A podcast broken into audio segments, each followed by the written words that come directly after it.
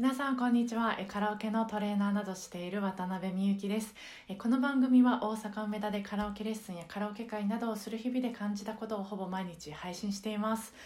えっ、とカラオケのリモコンの履歴を見ていつも、まあ、歌わない歌手をモノマネして歌っていくゲームっていうのを、えーご利用者さんがされててであそれはいいな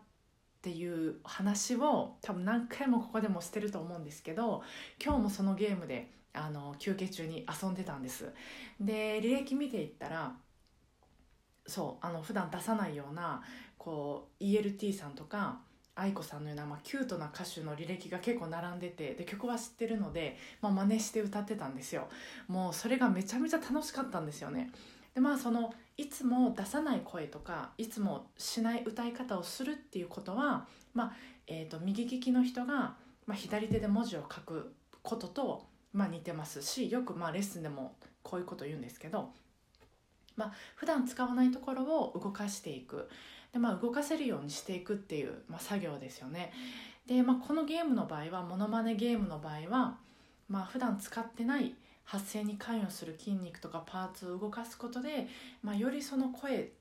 全体のその自由度がアップしていく、まあ、よりこう出したい声が出しやすくなっていくんですよね。で、まあ、発声の面だけ見ると、まあ、そういうふうにこう、えー、と右利きの人が左手で文字を書くことと、まあ、似ててコントロールする力をアップする練習なんですけど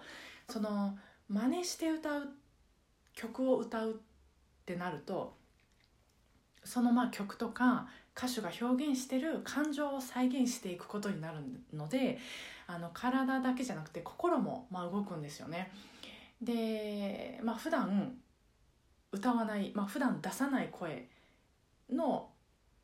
声を、まあ、あの再現するってことはあの普段その使わない普段出さない心を再現するってことなので、まあ普段の自分と全く違うキャラになるんですよね。まあ、これが本当に私はこういうところが面白いんです。まあ普段うん、例えばまあ真っ黒い服しか着ない人がショッキングピンクの服を着るとかうん、まあ、ちょっと例えがあれなんですけど普段そのすっごいナチュラルメイクな人がめちゃめちゃこう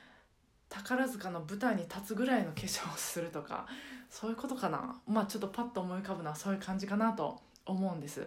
でなんか前に大竹しのぶさんがあの音楽番組であのメドレーで何曲も3曲か4曲だったかな、まあ、歌われてたんですよ。でそれを歌われた後に、まあ、MC に感想を聞かれた時にえそのまあ舞台と違って、まあ、1曲数分程度の、まあ、短い時間で何人もの人を演じられて楽しかったみたいなこと言われてたんですよ多分。でそのことを思い出しながらあ大竹しのぶさんもなんかこういうことされてたのかなとかなんかそういうことを思い出しながら、まあ、そのゲームして人からで休憩中に遊んでいたっていう一日でした。まあ、めっちゃ面白かったですまたしようと思います、えーそれでは皆さん今週もご機嫌なカラオケライフが過ごせますように今日もお疲れ様でした